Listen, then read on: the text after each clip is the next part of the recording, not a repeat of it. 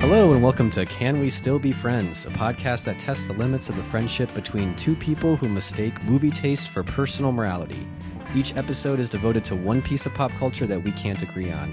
As a way of preserving the friendship and reaching common ground, we revisit the work, hear each other out, and decide whether our friendship truly can survive. I'm Nate Goss.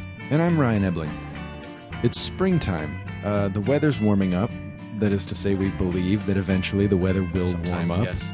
Um, baseball season has begun. And since Nate and I are probably more likely to hit our own faces with a bat than to make contact with any pitch thrown our way, we've decided to honor America's pastime in our own way, arguing about a baseball movie. We've even brought in some dirt to kick at each other, and you can't see it, but we're both wearing caps just so we can throw them on the ground indignantly. This episode, we're discussing the 1993 movie The Sandlot. Can Nate convince me that not liking The Sandlot is as unforgivable as not knowing who the great Bambino is? Or can I show Nate that he's been wrong all these years and help him to get out of the biggest pickle he's ever been in? Stay tuned.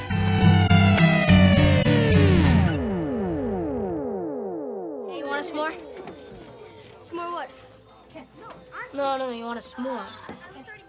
I haven't had anything yet, so how can I have some more of nothing? You're killing me, Smalls. All right, who cut one? These are s'more stuff. Okay, pay attention. First, you take the graham.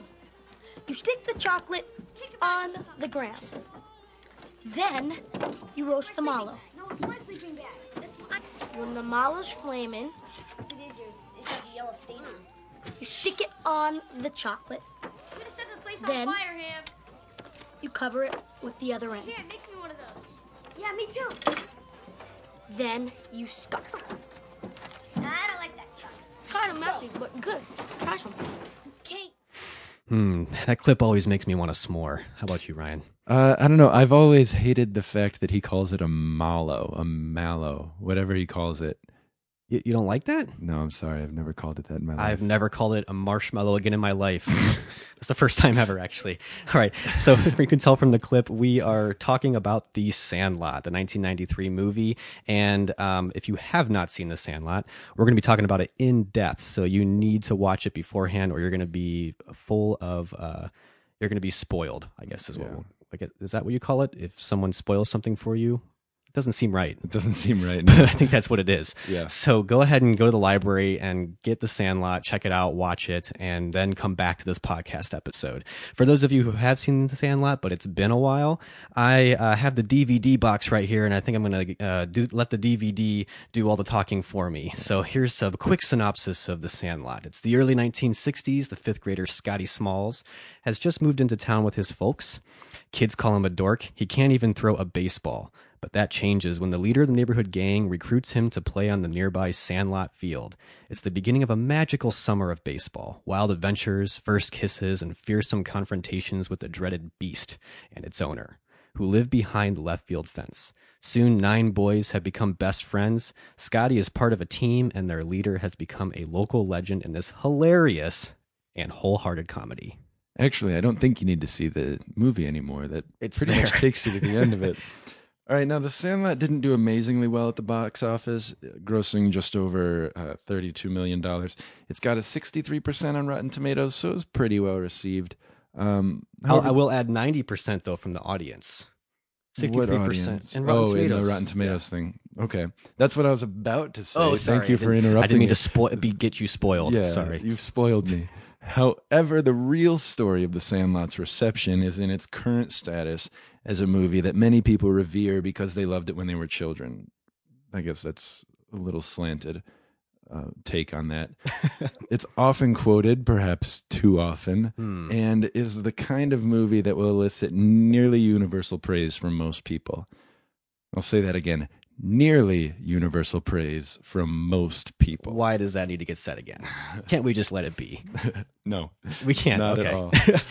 Maybe we should jump in then to where I think you're naturally leading this discussion, which is talking about our original reception to the Sandlot when we when we uh, first watched it, whatever Yeah. age that was. Yeah, and I got to say, my uh, what I'm going to talk about here is partly my initial reaction and partly my um, view of it over the years before rewatching it for this episode. Okay.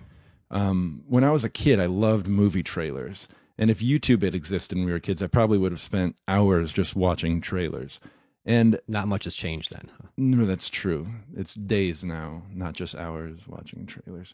Um, but the Sandlot trailer sticks out in my memory because I remember that one image of the giant dog, The beast, yeah. baseball. Yeah. Like I was, and I I couldn't figure out like how does a giant dog fit in with a baseball remember movie? that too. Yeah.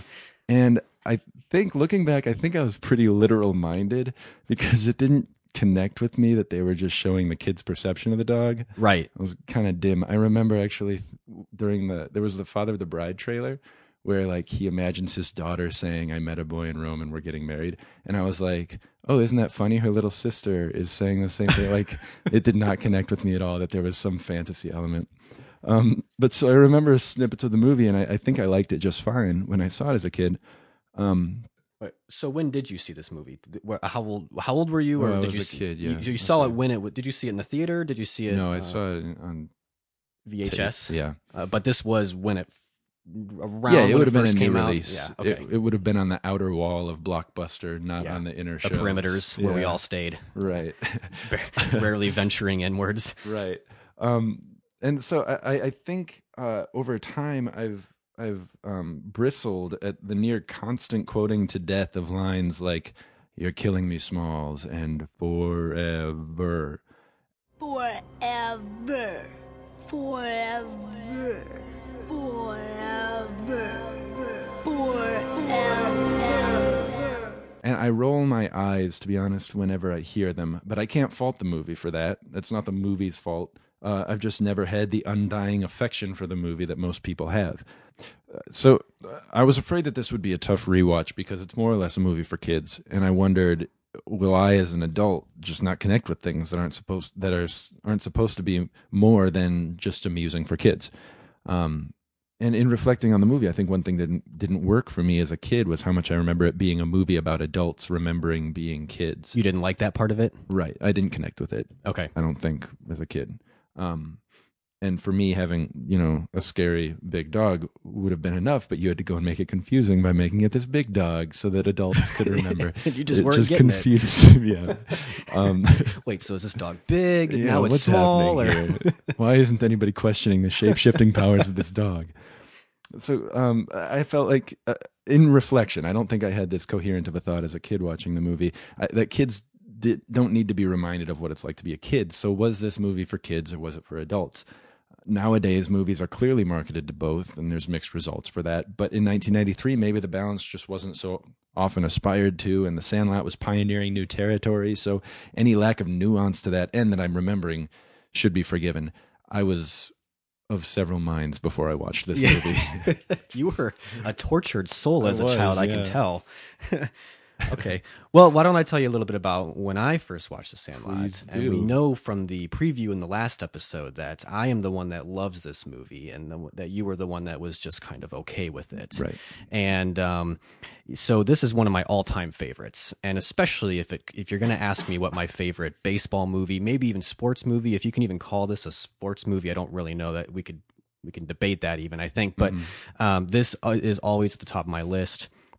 But the crazy thing is, I, I actually I I tried. I can't remember the first time I saw this movie. Hmm. It is so ingrained into me as just being a part of who I am. I I know I've seen. I can't even count how many times I've seen it, but I don't. I don't remember the first time. It was not in the theater, but I do remember seeing that trailer with the big Yeah. dog and thinking, like, boy, is that is it? Does it have this horror or scary element to it? Like, Right, right. and um and really not getting it and then i think it might have been at like a, a cousin's house or something that they had it on vhs and and we finally watched it and um i, I don't I don't remember the first time I watched it, but I just remember watching it over and over and Mm. over again. And I think that that is a lot of people's shared experience, which is why it gets quoted so often. Um, you know, when you're a kid, especially hearing some, maybe maybe for you it was different. For me, I think when you hear something quoted over and over and over again, it just doesn't seem to tire as easily as it does these days. If I hear something quoted Yeah. over and over and over again, um, but I do remember when I watched it, uh, I just know that I was the I- I was the perfect age for this movie. This movie was a movie that was made for. I I was like the target audience for this movie. See, I I was the age of the kids in the movie, maybe a little bit younger, but not by much. I think I was Um, too. I was nine, Right. and I loved sports and baseball. Like this, I thought as a kid Right. before I saw the movie. I And thought- baseball was the only sport I actually played when I was Oh. a kid, like in, in school. Um, you know, and that was what me and my brother did all the time was we just played catch in the backyard all the time, all summer long. Um, but and maybe that's why I loved it so much. For me, it wasn't nostalgia. I was watching it as as my life. This was my life. Uh, and and only now do I watch it with any tinge of nostalgia.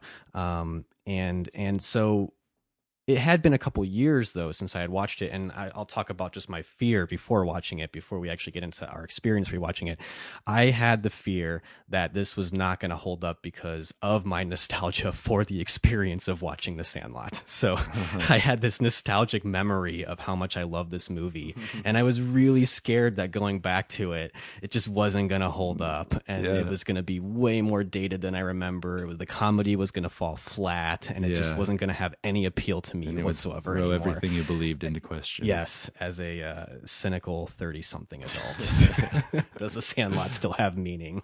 it's a good question. it is a good question. So uh, there's a lot riding on this viewing for you. There was, yeah. and, and how'd it go? Um, I was okay. So uh, should we just jump into it then? Let's, let's talk about our, Um, our um, rewatching experience. I think so. so. I rewatched this movie. Uh, my wife had never seen this before, which Ever? I thought was unforgivable. I, I don't know if my I made I maybe a, my wife a had. literal No, my wife had. We watched it together. I- okay. Wow, I'm surprised actually. Yeah, she had never seen it. Huh. So, uh, and I only found out maybe about two years ago that she had never seen Jurassic Park until I made. So I don't know What? what the deal was with my wife's childhood. but 1993, same year. I That's can't true. believe- Maybe she just Was she in a coma? I'll ask her that. I don't really know. There's obviously a lot I don't know about my wife and her childhood. That's besides the point, though. You may Um, want to freeze your bank accounts until you find I- more. Okay, I'm on it. Let me pull the app up real quick. But um, so we decided to watch it together because I was also I thought I would get the experience of someone who had never seen it before, the fresh eyes. And Yeah. she was an adult, so that would be interesting. And she's a girl, so this is obviously a boys' movie. So Yeah, it, very obvious. yeah, so you know, I thought that was, this would be an interesting thing to do. And when I first put on the DVD, um, I was worried because the first scenes in this movie have that 90s sort of music to it.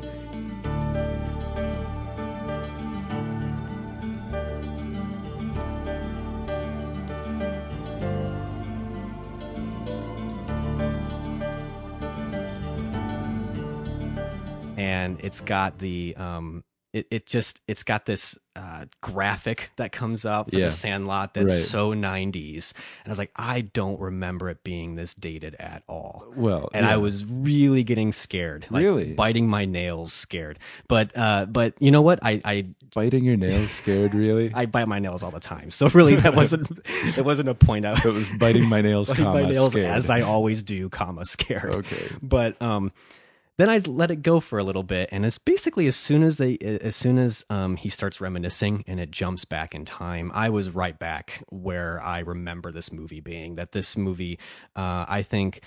Once it got going, it, it held up so well to me, and it held up just as much as I remembered it. I, I absolutely adore this movie. I think it's great, and I think it works on so many levels. And I hope that we get to talk about a lot of them. But I, I do want to hear just your initial reactions to this movie.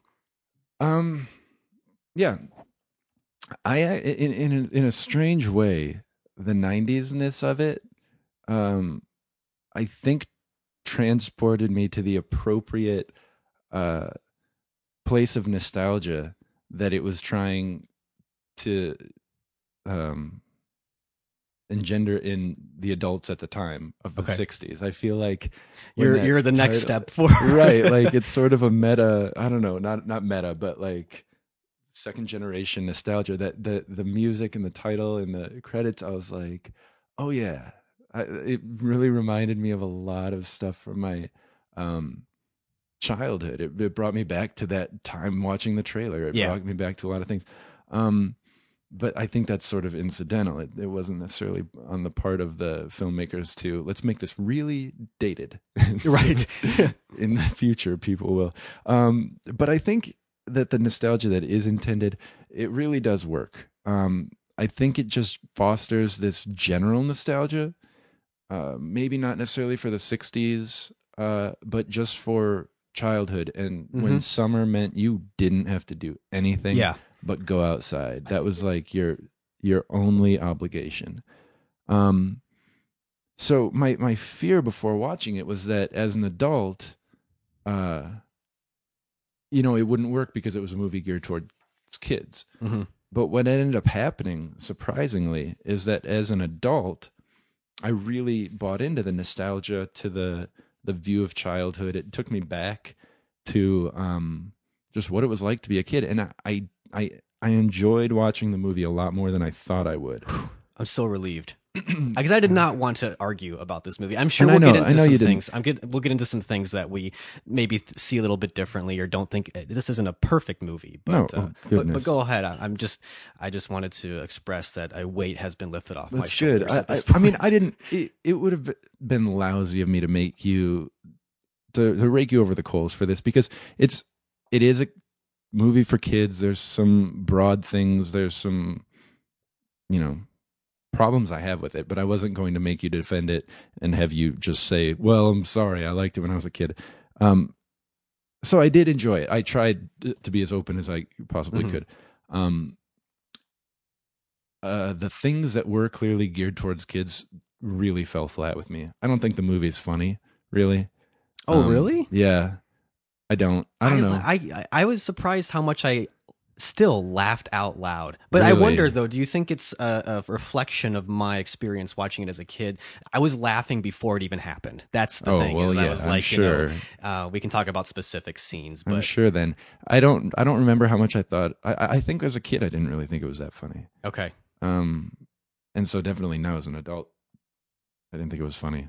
I thought um but overall it was an enjoyable experience, which is odd. I, I enjoyed myself even though I wasn't laughing when I was supposed to. I, I just really thought that it I, for some reason uh, the character of Scotty Smalls uh, resonated with me this time around. I think I was uh, not necessarily like a dorky kid, but I was a really nervous kid and a really like.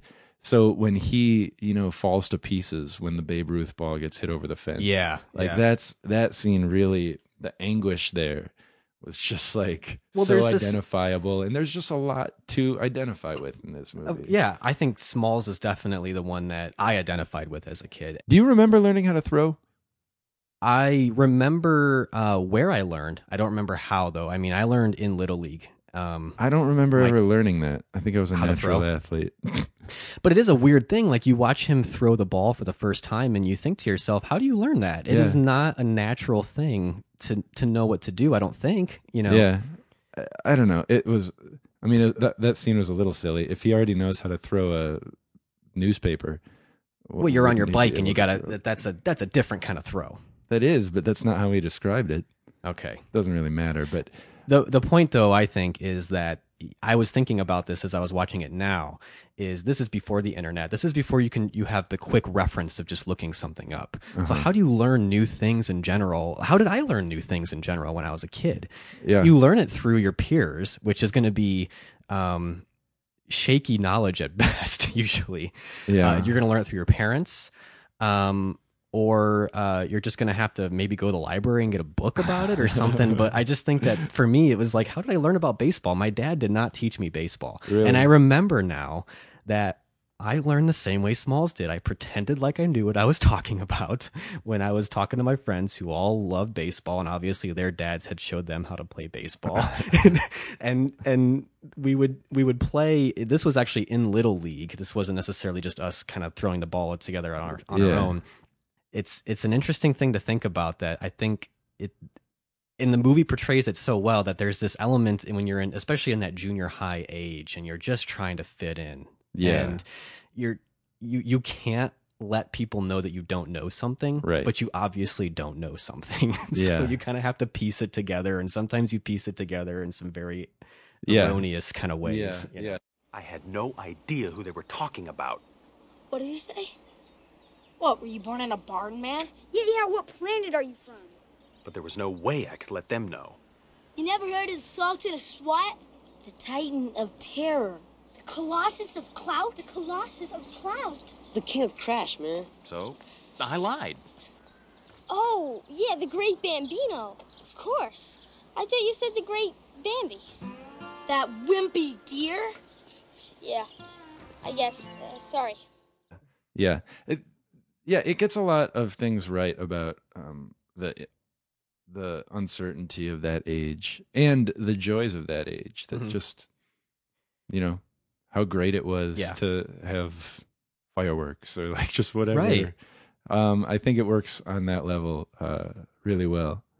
Um, i think it's a very honest real feeling movie in a lot of ways Mhm. for being boys now i don't think I, oh my gosh. yeah this is a boys junior high hundred percent. boy experience Yeah. movie and i don't expect in fact i was talking to a coworker um you know she had basically said that uh, it's a great movie for boys Yeah. and then she said we have uh what was it called then and now Oh yeah. right. she's like same thing. she's like it was basically our sandlot That makes sense. Uh, And- my and- my and I- wife watched The Sandlot with me, and uh, she called it a sexist movie. that's interesting I I I said much the same thing. Her thing was that the the only women in it are his mother and Wendy Peppercorn, Mhm. and the only other reference that she recalled um, to girls is through The insult. insults. You play you play like a girl, and then when um they're they think it's too hot outside to play, Benny says something about like where's their mother's bras like any yeah, any, and then when the uh, like, what's what's the catcher's name? Part of his trash talk when they're batting is is that your sister out there? Naked? Yeah, yeah, which- yeah. I laughed at that part. Yeah, it was uh, kind of uh, like you could see Seth Rogen playing that part. right. that sort of just riffing. I thought that scene kind of worked too. But yeah, it was. Uh, is it a sexist movie? Is an interesting question. To me, sexist implies, uh, you know, negative intent, whereas the, the I think the movie it, does play a lot from the the mindset of an, ele- an elementary middle school age boy. yeah. and it there's any sexism, it is from an area of Ignorance. ignorance. Exactly. You just don't know anything about girls. Yeah.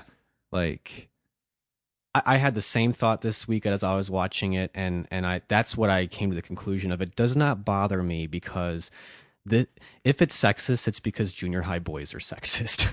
that this is the Yeah. way that the boys They're think about sex. yeah. it's true. The only girls in this movie are Small's mom, mm-hmm. who's a mom, nothing more. and I don't think And she's got a name. I, she probably doesn't. She's just mom.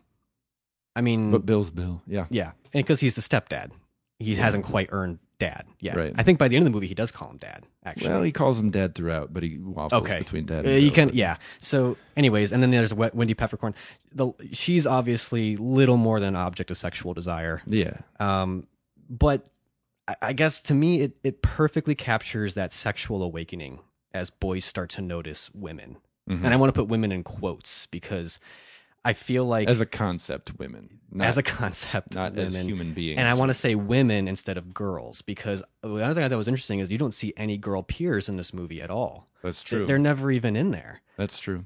Except I think they get vomited on in the. Yes, Car- but even then they seem maybe a little bit older, um, like they were the high school Yeah, dates or something like that. Um, because I and feel no like sisters. I wonder if that's intentional though, because I kind of remember being that age. You're still at that age where girls are kind of gross. Yeah. Your peers are gross. The girls are gross. But at the same time, there's this paradox of you're starting to notice women. Yeah.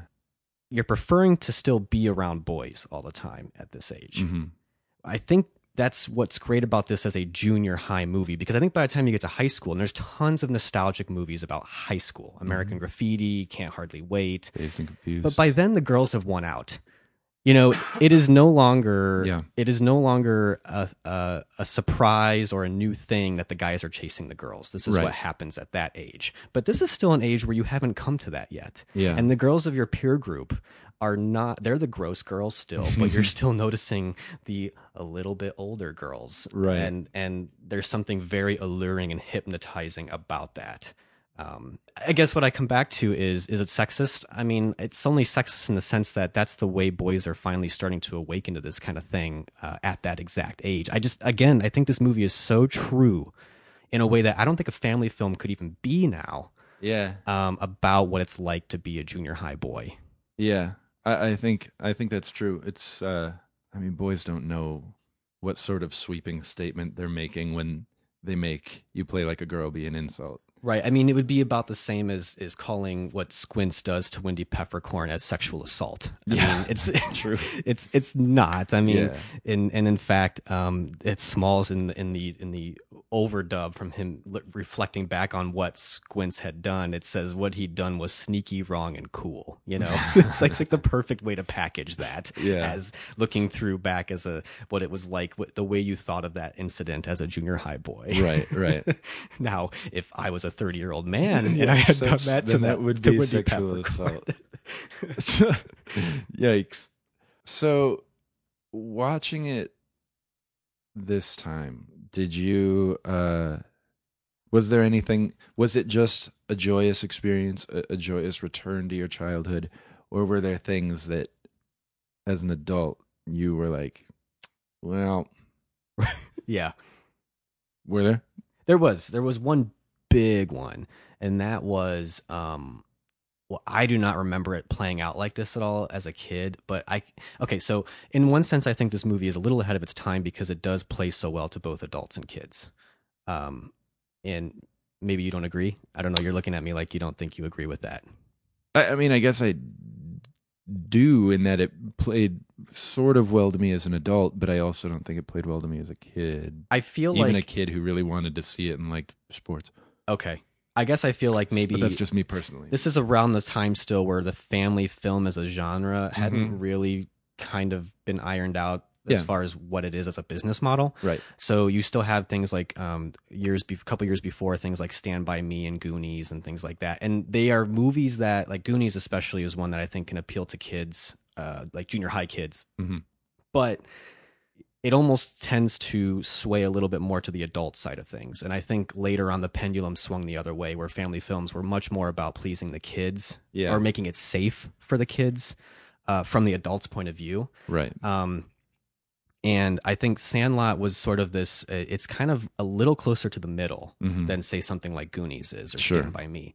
Um, and so I guess um, where it started to lean a little bit more towards traditional family film fare is where I started to kind of I didn't remember it being like that at all. Mhm. The, the, this is the big scene I'm thinking of is when um, when Benny finally gets the ball, the Great Bambino Yeah. ball, and he's running from the beast. It just That gets chase scene is horrible. It's cringeworthy. It Yeah. really is, and I- I don't rem- I don't even remember. I remember him being chased. I do too, yeah. not remember any of that cake scene Oh with my like gosh. if you have, if it's been a while since you've seen the movie there's like this really slapstick but bad slapstick kind of thing where these two pastry chefs are holding a cake and- Giant cake. a layered cake and and you That- just know what's gonna happen is that Yeah. the- the- and you know that Benny and and um and the beast Hercules. or Hercules is is is running right towards it. There's also right before that they're running through a movie theater and the dog comes through the screen. Well, yeah, Um, because like they they cut away uh, uh, randomly. We didn't even know there was this auditorium. Whatever. Like all of a sudden, we're in the middle of the chase scene. Cut to people watching the the Wolf Man. and in all these, yeah, I don't know what what the Wolfman has to do with it. Well, and then they were What then you- they kept cutting back and forth. All, it, all I think the only joke there is that the people would have been extra scared that a dog came through the screen because, Because they're they watching were a already horror watching movie about a man being bitten by Wow. a dog. But like you don't see any audience react. Like it's just the dumbest. It is. It's It's, dumb. like it's like forty five seconds to a minute of the chase scene is Yeah. taken up setting that joke up, and then they don't even like try to make it pay off. It's it's terrible. and the cuts in it are like this weird kaboom edit. yeah, I yeah, don't know yeah, if you- yeah. it was like this I weird, noticed. like, it was I don't know how to even explain it. It's Yeah. like a They're like it- it's like a graphic sort of. it's that a comes graphic of like this big boom like Yeah. cloud thing Yeah, and that's yeah. how you switch in the editing to a new scene in this so weird. great i don't know if maybe it's because they had just watched raising arizona and they thought this was like a fun thing they could do like that or maybe know. it was just some I producer I would not give them that credit. no, I- I guess I, I was trying to be as charitable as I possibly could in that. I just I can only hope that maybe it was uh, a studio producer or someone saying this needs to have something that appeals more directly to the kids in the audience. I don't know. Um, it didn't need to be there. not at all. You could have that chase scene. You could have done it a totally different way. Um, but it also kind of starts to diminish this thing that I really think the movie was trying to say about Benny sort of building up his legend. Um, you know, he's making this big decision to go after this beast, you know, to face it, face it head on. Yeah. You know, he has that vision from the babe, the great Yeah. Bambino. And it says the big tagline of the movie, which I think is the sort of deep thing they want you to get from this, which is the um, heroes get remembered, but legends never die. Mhm. And this is like everyone has a moment that they have to face. It's kind of the the sort of where they try to put the field of dreams kind of uh, inspiration into the movie. Now you feel like it that the chase scene diminished Benny's legend.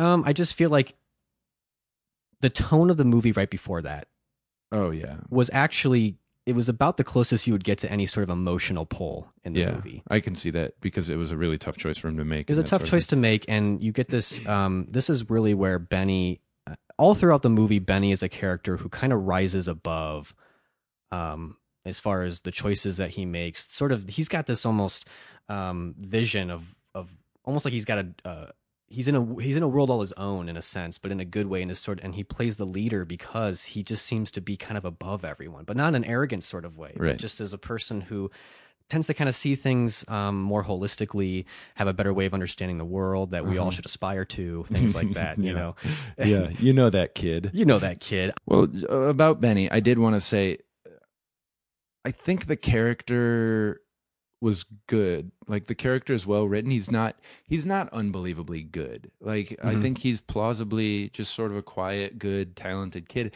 I thought the actor was so flat.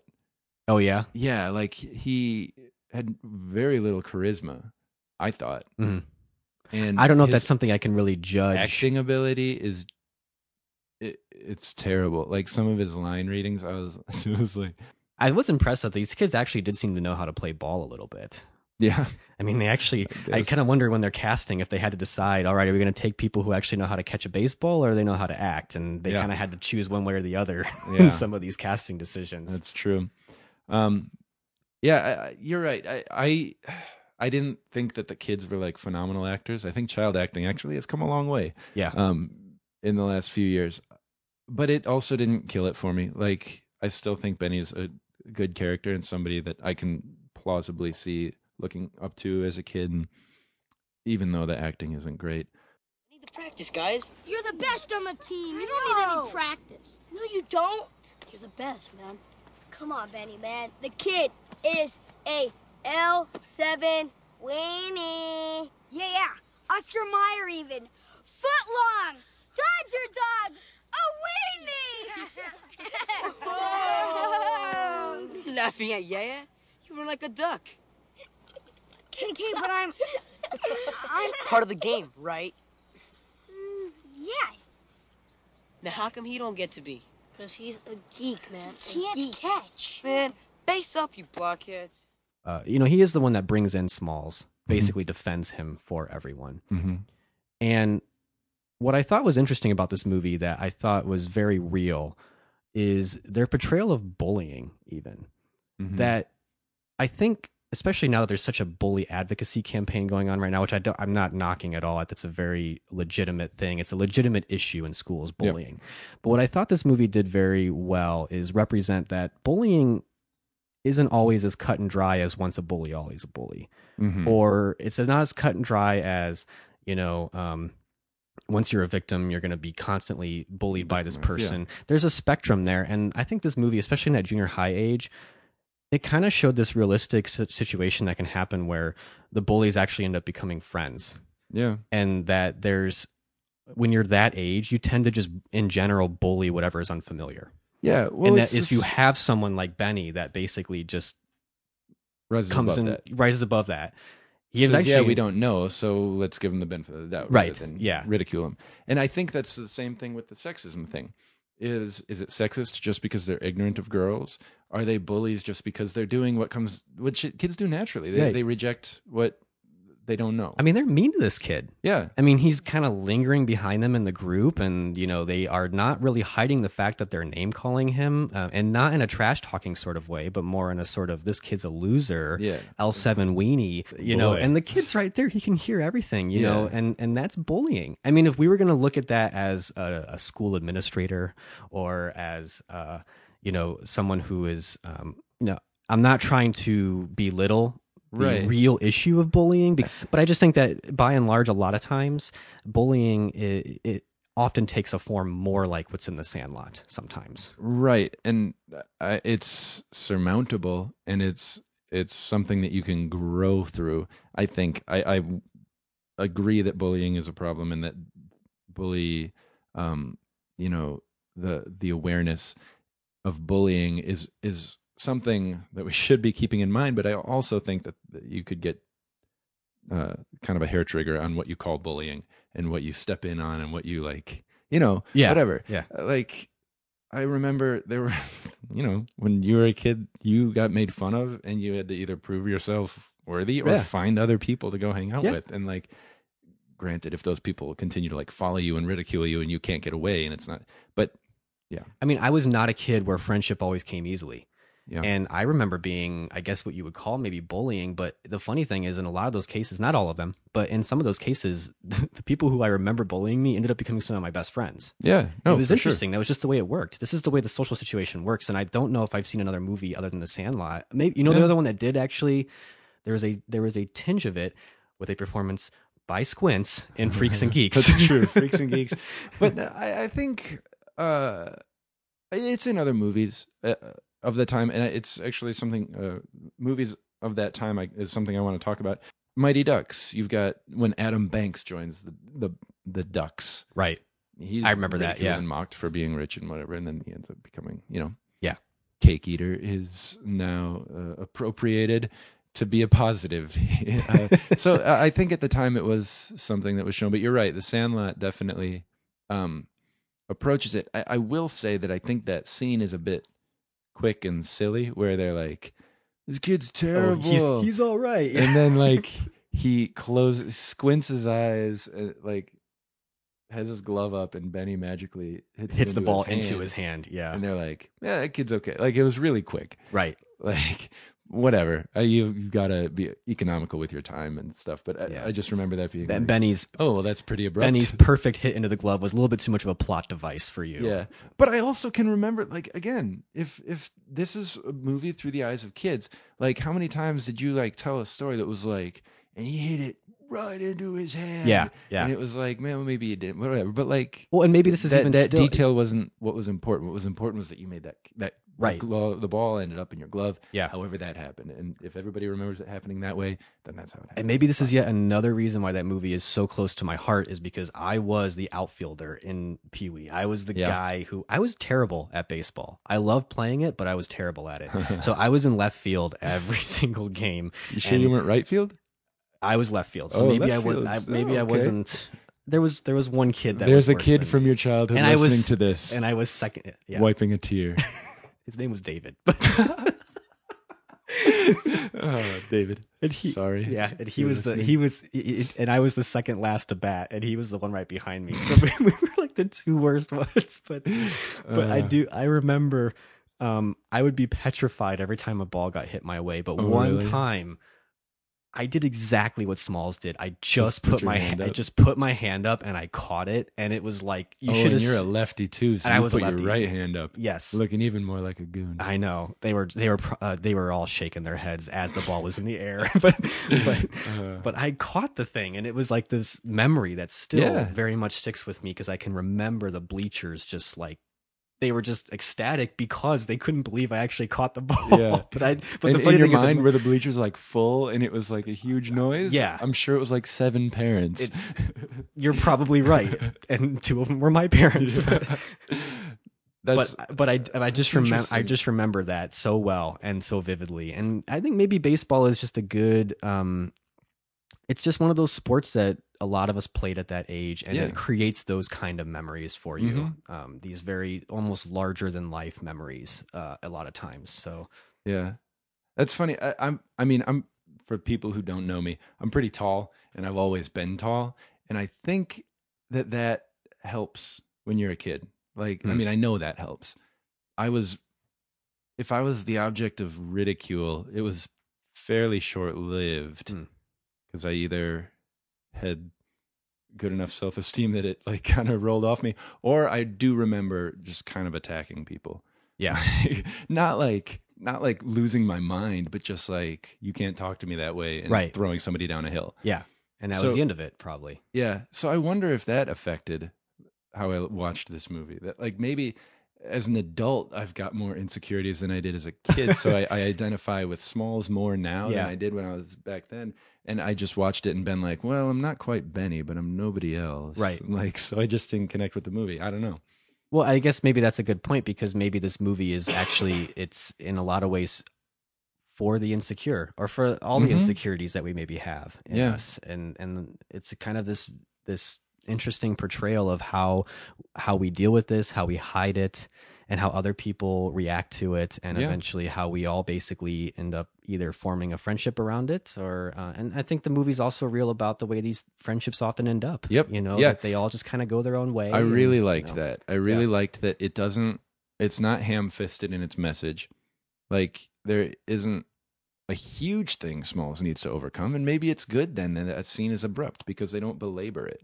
It's just yeah, okay, and then this kid got better. And it doesn't try like it's not like be like Benny or like Right. anything. There's no real villain.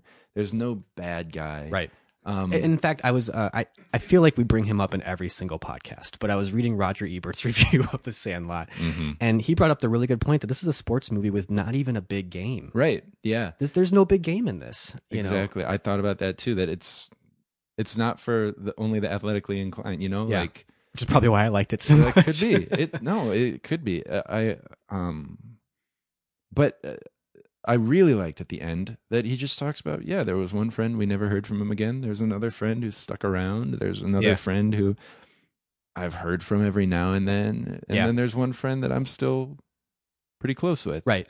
and that's totally fine. Like I kept in touch with those guys over the years, and I found out that Yeah-Yeah's parents shipped them off to military school. After the Army, he became one of the pioneering developers of bungee jumping. Of course, we all know why. Bertram, well, Bertram got really into the 60s, and no one ever saw him again.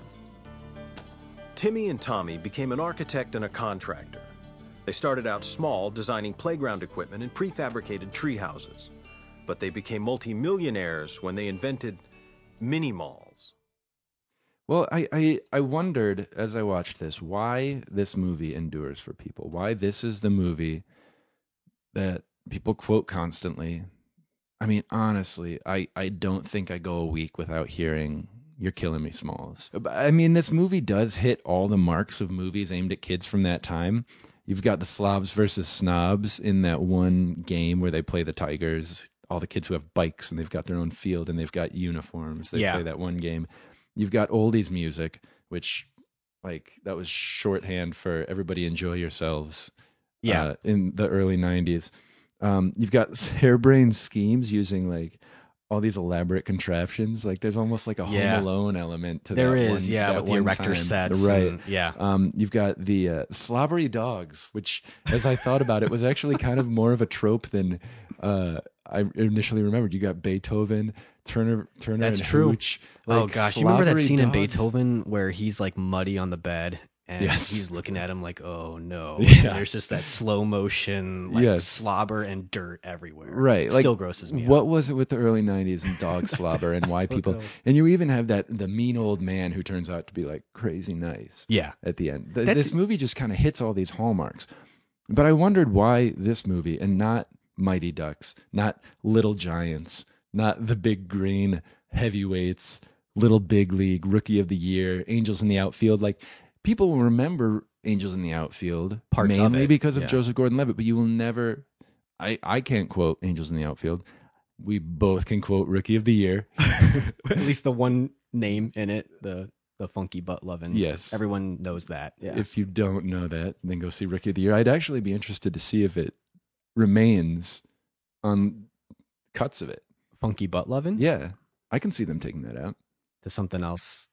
or Like- just cutting it. I've Yeah. seen that in some movies. Do you remember the movie um, Blank Check? Yeah, There was a scene where he says like, uh, "There's more than one way to skin a cat," and he talks about one way is to put like a hose in its butt and like it expands, whatever. They just completely cut that out. in I caught it on TV, maybe on the, day. Criterion Yeah, edition. maybe. Do that. Uh, but so why why this movie? What what separates it? Well, and you're not the only one asking this question. We actually got an email uh, this week from uh, listener Jason, Mhm. um, who kind of was asking a little bit of the same thing. He he just didn't seem to understand why people go so crazy for the film. He said, "I've seen The Sandlot at least five times, and to be completely honest, I've never understood why people go crazy for this film. It's entertaining, though. The story is cohesive, and I guess it definitely has remarkable characters and quotable lines. But for some reason, it never had the life changing effect for me that it seemed to have for many of my peers. I really only kind of like it." And the five times that I've seen it has more to do with the continued attempts to try and figure out what I'm, what I'm missing. On top of that, the film is so widely loved for me to not get it was always an area of forced embarrassment. Too many times I've nodded along and smiled to the phrase "You're killing me, Smalls." Mm.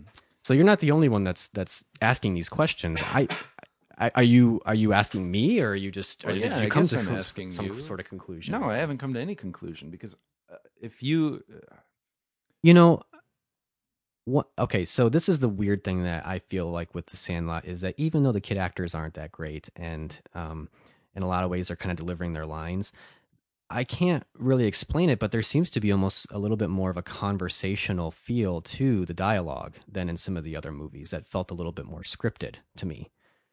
Obviously, we know this is a heavily scripted movie, but I don't know. Like, there's the scene in the treehouse, and um, and there's also some weird cinematic style elements that you don't see in some of those movies, like The Legend of the Beast and The Forever. You want to know what makes people remember that is the close up of the dude with the mustache and his Yeah. lips and the black and white. And I mean, there's something about that that's a cinematic throwback that I Yeah. don't think you get. There's also a cinematic throwback to The Good, the Bad, and the Ugly when Benny is facing off the beast. I mean, it's oh, almost Oh, yeah. cut for cut, sort of that wide angle Yeah. shot and and so maybe it's some of these little flares in the movie that just kind of make it stick out a little bit more. Mm. Uh, I don't know. the the Sandlot's a lot less plot driven That's than true any too. of those movies, and maybe that is part of what makes it more relatable to people. That you that there are elements of it that you feel like you can enjoy that the movie doesn't hinge on. The movie Mm-hmm. doesn't rely on. You don't like the chase scene? Yeah, that's fine. What about the game where they played under Yeah. the fireworks? It's What almost about like the a trip to sort the of pool. Like, yeah. It's almost like a series of vignettes. You could almost break yeah, it down it is. into, In, it, and it that's is what more in line with American Graffiti or Dazed Yeah. and Confused. the plot really isn't all that important in this movie. In fact, the real crisis in the movie doesn't happen until I think close to 50 minutes into it, where you actually lose the baseball to the Right. beast, which is really the most plot driven element in the story. Is, Yeah. is how are they going to get this baseball? You know, Yeah. One thing I do want to do is that we do we I want to talk about our poll a little bit to Oh, talk right. about how that shook out, and um, we had uh, just like every uh, every period before our episode, we tell you what we're going to talk about, and we um, ask you to give us some feedback about what you thought of this movie. And um, I think we kind of predicted that because this was such a, a sort of a childhood staple of so much of our listening Right. group, our target demographic, Yeah. that we we kind of thought that this was going to be a a big love it camp. Yeah. Um, and you know, for the most part, I think it did basically shake out that way. Um, Yeah. you had fifty percent, and we also changed up the poll a little bit. We added a few more options You did, yeah. to diversify a little bit. You could either love it, you could say that you really liked this movie, um, you could say that you thought Sandlot was okay, or uh, you could say that you were not a fan of the Sandlot. hmm And um, the way it shook out was half, that's 50% of our listeners love this movie. Not even a tinge of uh, really liked it. This was love. Love this movie. Half of our listeners. I'm, I mean, I'm not surprised. Yeah, Like I said, I hear you're killing me, Smalls, probably every week, right. and yeah, I'm not surprised by that. It's like if we were going to pull the AFI and put Citizen Kane up there. know? Right. Wouldn't be surprised. Yeah. So, um, and then we had 20% of you really liked this movie. And then um, 30% said it was okay. hmm And um, nobody said they weren't a fan of The Sandlot. Well, that doesn't surprise me because I don't think it's a movie that deserves ire. Like, Yeah. if if I think maybe at some point in my life where I was feeling more elitist, I would have said, "No, I hate that movie," just because everybody Likes loves it. Yeah. Um, but yeah, I, I mean, as you can guess, I, I said I thought it was okay. I don't know if I could change my vote to really like it. I think I would. I would campaign. You're still for, saying oh, I would it's just campaign okay? for a fifth. uh, Fifth? a fifth choice. Four wasn't enough. because the leap from it's okay to I really liked it is right now a bigger one than I'm willing to take. Here's how I would change my vote. okay. Before I watched it again, I said, it's a okay. Now I'm changing it to, it's okay. So, Okay. So you're saying in the next poll we might need to have audio clips Yeah, of we'll people's to- inflections I'll be reading of it, these yeah. poll questions. yeah. Yeah. Like, you can tell the elitist, ugh, not a fan. And then you've got the, uh, not a fan. So every choice is going to have two There's options. a gradient within that. Right. So I thought this movie was okay. I'm all, I'm all right with the Sandlot. Yeah, I liked it. I'd say whatever whatever I have to say about the Sandlot, I will say in a high pitched voice. Okay.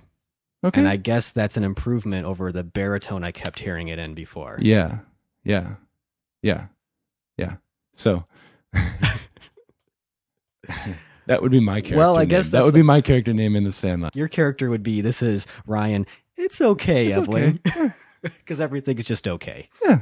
Well, I guess that's the best I can ask for at this point. I mean, you did give it a chance. I genuinely in- hope that you know that this is like a positive thing. I'm not. I'm not just being yeah. okay. What would it, what would this movie have had to have done? It would have had to be funny again. Like So it's it's the fact that it's yeah. I guess if you if you don't find this movie funny, and it's something it's certainly trying to do, Right. to be funny, and you don't think it delivers on that level, no, that's a really hard thing to argue. Uh, Yeah, what, what people find funny and what they don't find funny. But uh, I, I, you know, I didn't change a bit. I, I still sure. love this you movie Probably, just as much. you Yeah. probably just stamped an extra love it on there. I yeah. If I could, if I could say love it in a higher pitch, if I could say Sandlot, love it. you can. I just did. Oh, okay. That's what I'm saying. Is that I'm going to do that. Oh, that's your thing now. That's Okay. my thing. That's that's. I'm Nate. Love it, Gus. All right. So for our next episode, we're going to switch things up a little bit. Nate, why don't you tell them what the plan is? Yeah, so we both noticed that uh, Time Out New York just last Wednesday, this uh, April 16th, published their 100 best animated movies of all time. And we noticed that number one on that list, spoiler alert, I guess, I don't know, we'll definitely want to put the link up, but number one they picked was Disney's Pinocchio, a classic. And we were talking and realized that neither one of us really remember that film all that much. So. Yeah, I haven't seen it since I was a kid. Yeah, we thought it'd be a good idea. It's a little bit of a change from our regular format, but we thought it'd be a good idea to revisit that movie together uh, to see if we do actually agree with each other on that movie. Yeah, uh, or whether we agree with Time Out. So instead of Nate and I sparring with one another, we're going to team up and take on Time Out New York specifically. Yeah, I think it's a pretty even match. It, I think so. I think so. Yeah. So we're gonna do Pinocchio, and I really hope that you guys join us on this. Uh, you know, grab the grab the Blu-ray or DVD and, and give it a watch. Yeah, And let us know as you're doing it what you think of the movie. Uh, remember to check out the website canwestillbefriends.net where you'll be able to give us an email, uh, give us a phone call. Um, the number again is 847 306 9532. Let us know your experience, maybe watching Pinocchio the first time, any weird memories you have of it, because it's kind of a weird movie from what I kind of remember. Yeah, or uh, if you have something to say about The Sandlot or other movies that have uh, impacted your childhood, do you think Sandlot is the one that should be remembered as the greatest of the children's movies, as it seems to be? Yeah, absolutely. Uh, we're now on the Stitcher app. Yep. Find us there. Uh, talk to us on Twitter, Facebook. Subscribe on iTunes. Give us a review if you don't mind. Yeah, We'll uh, have the on the podcast episode itself. Make sure you comment if you don't feel like doing the email or call, call thing. Just comment on the uh, website itself, and we'll talk a little bit uh, with you about all the past episodes we have up there. Yep. We'd love to hear your thoughts. So, anyways, thanks for listening again, and uh, until next time, keep on uh, trucking. Yeah. Thanks for listening.